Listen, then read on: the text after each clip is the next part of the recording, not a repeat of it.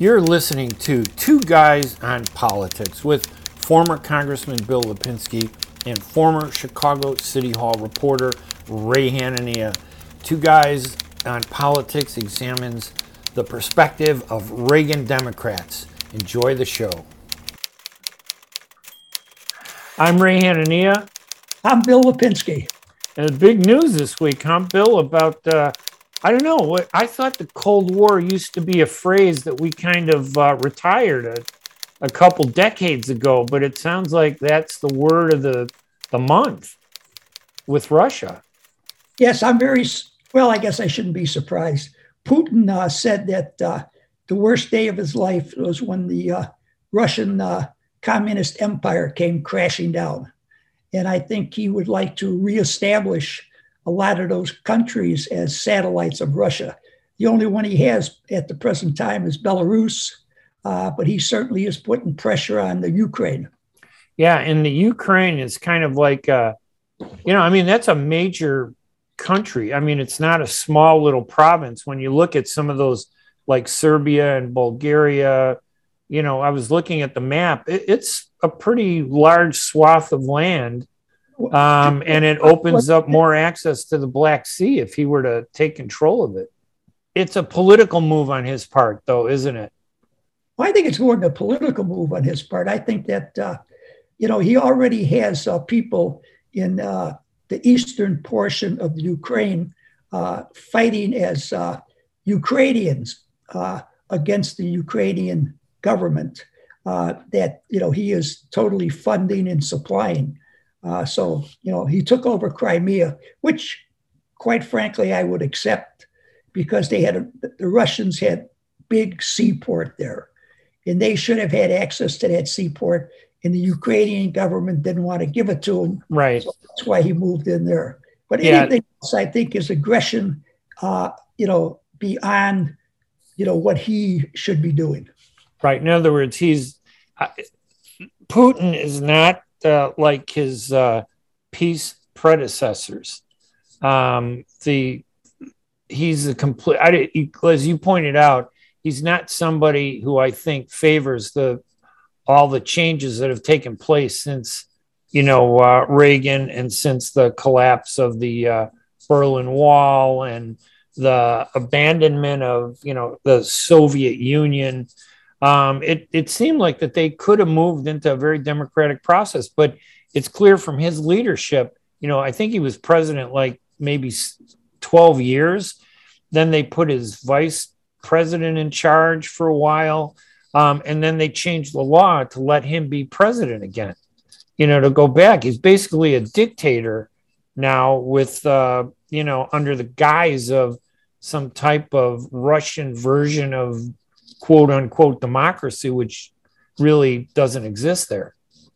Well, I think that the West made a mistake a long time ago. Yeah, I was still in Congress when uh, the Berlin Wall fell and uh, international communism collapsed. And the West started taking countries out of the Eastern Bloc and putting them into NATO and the European Union.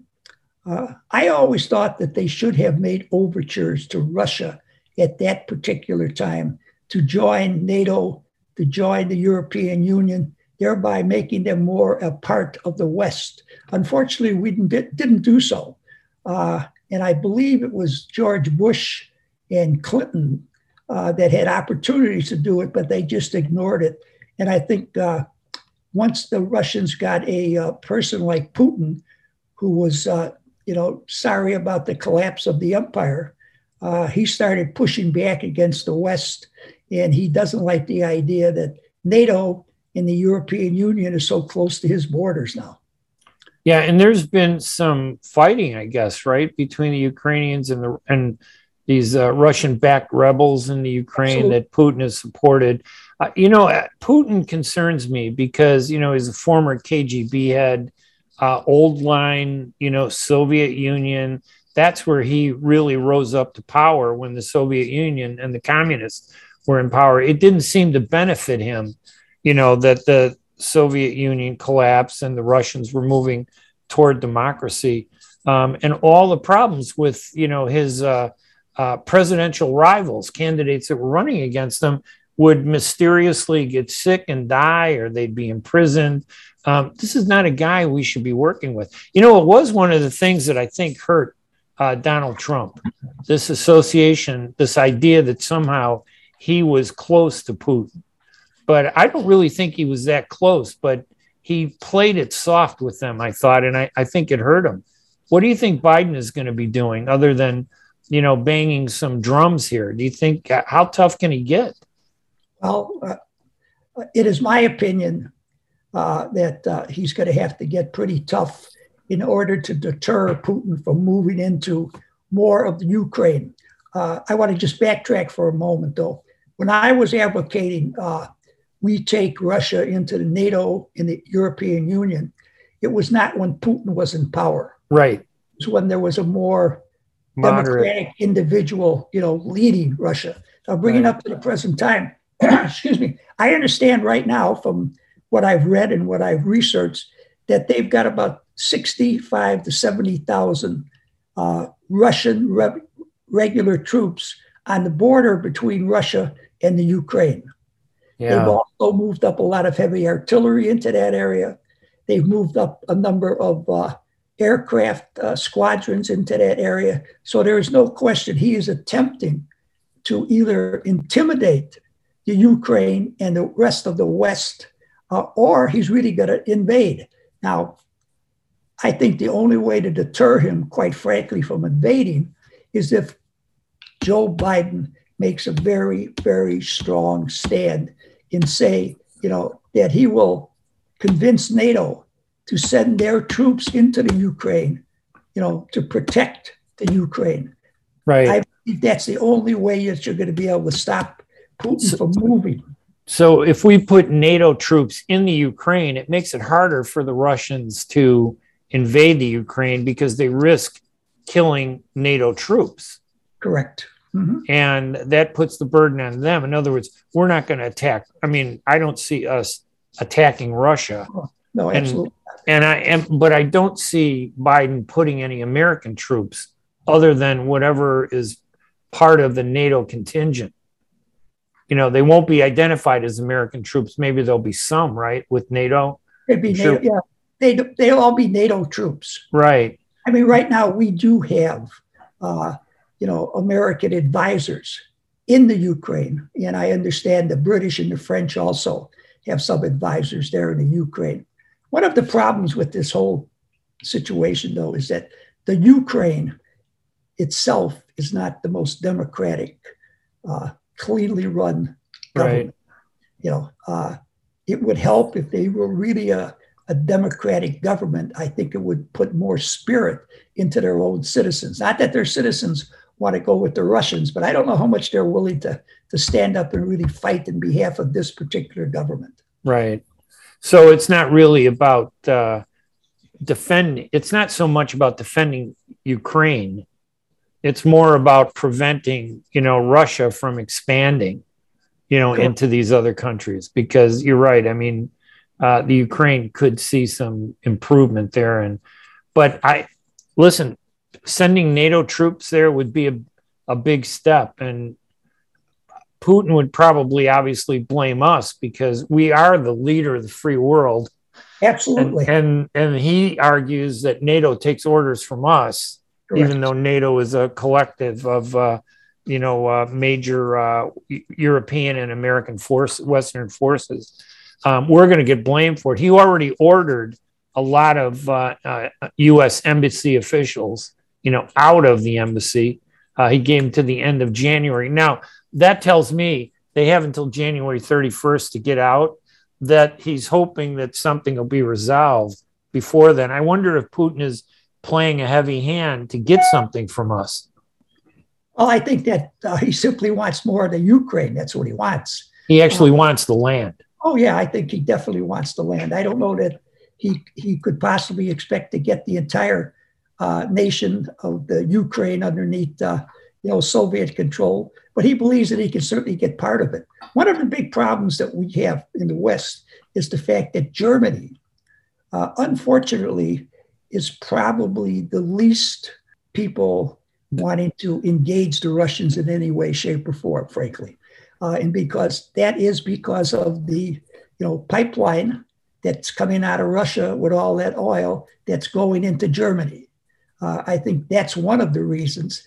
Uh, there may be some other reasons, but Germany is rather reluctant. I, I, think that if we really put the hammer down, we can get them to go along with us.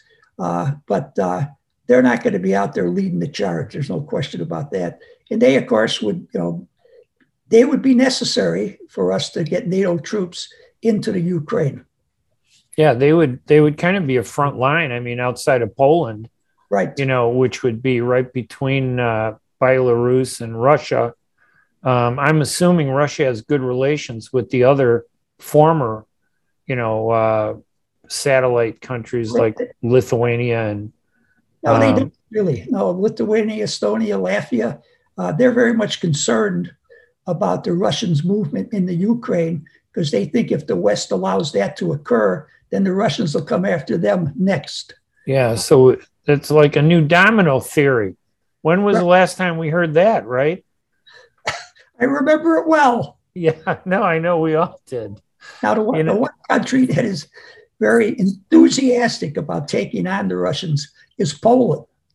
Okay. I sometimes think they're too enthusiastic about it, quite frankly. Right. Uh, you know, I don't want to, I don't think that they would do anything to really provoke the Russians, but they certainly say enough anti Russian uh, uh, things that I'm sure Putin is not happy with uh, them. But by the same token, he knows darn well right. if you move on Poland in any way, them being part of NATO, being part of the uh, the uh, European Union, that the rest of the countries would have to move on him and we would have to go along to fulfill our treaty obligations. Yeah, and out of out of all those countries in that area, I'm thinking Poland is the one that I think the U.S. has a closer uh, population tie. There are a lot of Polish Americans in this country. You know, we we really identify with Poland, even as we do with you know Germany and a couple of the other countries. But you know, when you there's some Ukrainians here in this country, I, I know there are some, but you don't have that same identity, you know, that we do when we talk about Poland. There's a strong identity with Poland, and I'm sure that if you're Polish living in Poland, remembering, you know, what the Russians did after, you know, defeating the Germans during World War II, um, that was not a very good time for anybody, even after they defeated the Nazis. Listen, when the Germans invaded from the uh, west. Uh, two days later, the Russians invaded from the east. Uh, they had an agreement to split Poland in half between the Germans and the Russians. Wow. And of course, the Russians lived up to that until Adolf decided to invade Russia. But that's ancient old history. Yeah. Uh, but enough to, enough for uh, Poles to not want to be under control, you know, to open the door to, you know, that it's still kind of it, has been 75 plus years, but uh, you know the idea that uh, the that Russian uh, identity could somehow come back and influence that country has to be pretty scary. Well, it wasn't that long ago. It wasn't 75 years ago that Russia was occupying, you know, Poland right. and all those Eastern Bloc countries. Uh, but uh, the Poles uh, in the United States, ever since Reagan and Pope Pius uh, uh, no, Pope John II uh, worked together to bring down international communism. There has been a special relationship between the U.S. and Poland also. Right. Yeah. So I so let's see. So we have President Biden. He just doesn't look like a tough guy. I just don't see him being a tough guy. And who's around him? I mean, we need to present the, the U.S. if we're going to stand up to the Russians. We need to be tough. I mean, there, there can't be any wavering and say, oh, yeah, right, this isn't going to happen. I just don't see that image from us yet. Well, listen, Biden canceled the pipeline in our country, okay? But he didn't do anything about the pipeline coming out of Russia into Germany. And he could have. He could have said something, you know, about that, and the Germans might have been willing not to take the pipeline because that pipeline makes the Germans so much more dependent upon the Russians. Right. But and, Joe and, did nothing about that whatsoever. He did nothing about the hacking that we know the Russians did in this right. country. right in the last election and continue to do. Yes, absolutely. Um, and and he keep uh, Putin keeps denying it, saying you know it's not us, but um, no, I don't think anything happens in Russia without him know not knowing about it. Oh, I agree with you totally. anything major, any messing around, he could stop it if he wanted to, but he's not. Um, do you think this could? I mean, should Americans be more concerned about this than we are? I mean, right now it's just a issue of uh, you know, oh yeah, they're just playing a diplomatic uh, shuffle, you know, kicking people out of embassies, talking about sanctions. Do you think we should worry that it might get worse? Well, I think that we should be concerned about what the Russians and Putin are doing. I don't think that we should be worried, but I think we should be concerned about it. But I don't know how many people in America, uh, you know, really know anything about the situation. I mean, it, I still believe that the overwhelming majority of Americans are isolationist. Okay, yeah. they believe we got a big ocean on the east, we got a big ocean on the west. We don't have to worry about what goes on, you know, in the Far East or what goes on in Europe. Really, you know, you know how difficult it was to get us into the Second World War until we got attacked. Okay, once we got attacked, it was a different story. But I still think so much of this country has the isolationist mentality. Consequently, they don't read anything about these uh, situations in Europe, or for that matter, you know, in Hong Kong or the threats to Taiwan from the Chinese. You, we're going to have to have a leader who's going to be willing to talk about this talk about it on a regular basis so we can get the American people involved if it's going to be necessary. And you know this this comes at a bad time because uh, look at the last conflict we had with the Russians in the Middle East in Syria, um, and we kind of backed down. To be honest with you, we kind of stepped back. Um, the Russians are solid there with that uh, uh, Bashar al-Assad, the president of Syria um, Russian forces pretty much are running the military there. There and Syria has been carved up into little areas, you know. But we kind of stepped back. We kind of eased up on the Russians there and pretty much allowed uh, Russia and the Bashar al-Assad's government to continue rather than forcing them to step down and and doing something. So they beat us there.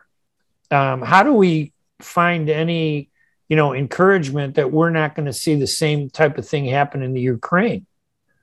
And and wouldn't you be encouraged if you were Putin to say, well, look how they back down in Syria and in the Middle East, where you know we have such a big stake, much more, I, I think, a stronger stake there than in that area around Ukraine. Um, you know, he's probably emboldened by the fact that we we they forced us back in Syria they can force us back into Ukraine. So they put up with some sanctions. Um, they put up with a heated rhetoric. Um, I, I, think that all the signs are for him to go in there. Well, I don't think it helps us any that uh, in the manner we got out of Afghanistan at all. I think that was a show of uh, weakness on our part. That too, you're absolutely right. At the doorstep of uh, President Biden, unfortunately. Uh, talking about that, I understand there are still some Americans uh, there that would like to get out, but uh, at the present time, they seem to be stuck there. So there's nothing that we have done that I know of, you know, to really say to the Russians and right. Putin, you know, this is a red line. You cross that line, you're going to have real problems with us, not just with sanctions. Right. Yeah, I, this whole idea of a red line go, reminds me of when Obama was president. He issued some red lines and uh, at some point they became meaningless you know in syria. So uh, yeah if i were the russians i'd be thinking now's the time to try to reestablish the soviet union and now, and figure out what form we could do it. In uh, now where does uh, besides syria where does the where do the russians have uh, influence in that uh, the area there with iraq iran afghanistan you know ultimately Egypt. Uh, well, most of it, most of it is in Syria, but it, they have they use Syria uh, to work, you know, arrangements with the Iraqis, you know, who are east of Syria, and you know, we pretty much walked out of Iraq too after spending all that money and years there. Um, we've kind of we left it open, you know, to them, and then of course you got Iran, um, you know, a major threat in that region. And uh, the, you know, we've been trying to work this uh, JCPOA, this uh, agreement, you know, for nuclear weapons. We can't trust the Iranians. Uh, these guys, the Iranians are kind of like the Russians. They know how far they can push us. They know what they can get from us. And they know that if they just keep talking with us, they can keep doing the things that they're doing because they're not pulling back on their uh, drive to get a nuclear weapon. They're actually expanding it. They're building missile sites, and you know they are moving forward with their nuclear uh, plans. Um, we haven't been able to stop them. I mean, when you look at that whole, you know, when you look at the map now, it becomes scary because you're looking at Afghanistan, Iran, Iraq, Syria, um, and then it goes up to the only thing between the Black Sea and Syria is Turkey. And uh, who knows what could happen there if they get into the Ukraine um, and they spread out. If they build a base in the Black Sea, Turkey pretty soon is going to feel the pressure. And then next thing you know, you have this ring of Russian influence that uh, changes the whole map. It's uh, actually, I hate to look at it that way because it's kind of frightening. And the Middle East and all that oil there that we depend on, um, you know, with Saudi Arabia really kind of working with us to hold down the cost of oil, that could change overnight. And oil and gasoline prices would really kill us in this country. They haven't, but they've been strained. And uh, I'm always concerned about Israel getting concerned about atomic weapons. Right. Uh, on the part of the uh, Iranians. Uh, yes, and uh, I I wouldn't be surprised if they get to the point where they feel that they have to uh, issue, you know, a first strike on the Iranians' potential of developing nuclear weapons. Now that creates a problem all the way around. Yes, it does because they're now Israel goes over um, to get to Iran. They would have to go over Jordan and Iraq um, to get to Iran. Um, of course, I don't want to see Israel do that. I, I think Israel, they're a little, uh, you know, me being Middle Eastern. Oh, I understand. Yeah. I, I, I don't trust them either because I, I think they have the largest nuclear catch in that region outside of the Russians. Um, and, uh, you know, it's, they, it's hurt us in our efforts to stop Iran from getting a nuclear weapon because everybody points to Israel and says, oh, yeah, if you're an American ally, you can have nuclear weapons. But if you're not like us, we can't have nuclear weapons. And they use that as a means of showcasing hypocrisy to say that the US policy isn't based on justice or doing what's right or safety, it's based on politics. It's based on the fact that Christians and Jews can do, do no wrong. So we're together over there in the Far East. Right. And then I mean, that's the attitude it seems to yes. seem to convey to people in the Middle East often. Yes, it does. It sends the wrong message out because the Middle East, all Muslim, 99% Muslim, um, we don't want to lose them either. I mean, I this is I mean, people if they want to think of this, you, you got to look at it as a game of risk. I don't know if you remember that game back in the 70s. Mm-hmm. Yeah, it was a great game. And all it was about was just grabbing these countries and building a base. And pretty soon you could be an ominous threat with enough of these countries in your control. So I don't know. This is scary. Um, what do you think well, we're going to be? Really, I thought set Putin off was when uh, President Obama called them nothing but a regional power.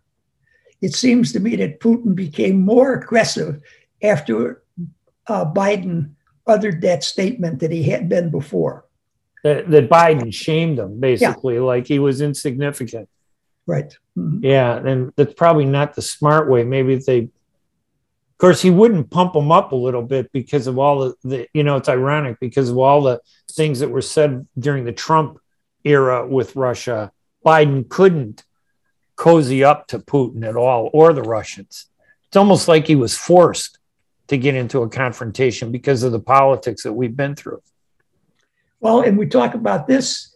Uh, I know we don't have a lot, to, a lot of time left, and I'm sure that we should save this for another program very soon. But we have to start looking at China and yeah. what's going on there in the Far East and how much they've built up their military and how aggressive they have become in the last few years. I mean, that, that, so we've got Russia in Europe, we got China in the Far East.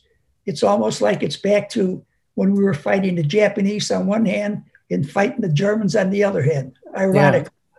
Yeah. And, and, back to how we started the podcast today, um, that you know the term Cold War, war, the Cold War is back in vogue.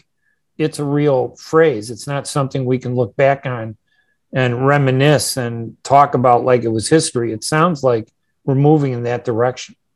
And, and we, should, we should have, you know, Ronald Reagan was the first president really to talk tough to the Russians. Everybody else tried to have this detente, just contain them. I mean, Reagan went right out, you know, tear down this wall, Mr. Gorbachev.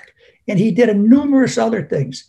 I think the only thing the Russians understand you know, is being strong and being forceful. And I think Joe better start doing that, or I think they're going to move more and more aggressively.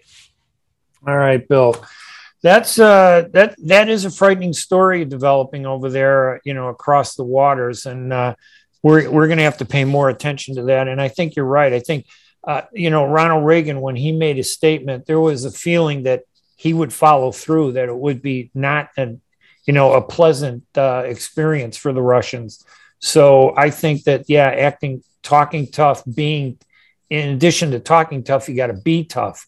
I'm not sure if we're going to, I, I just don't see that in Biden, you know, being tough. Yeah. And that, that's probably what Putin's seeing, right? Somebody maybe doing a lot of talk, but how much substance is behind that talk? That, that's disturbing. All right, Bill.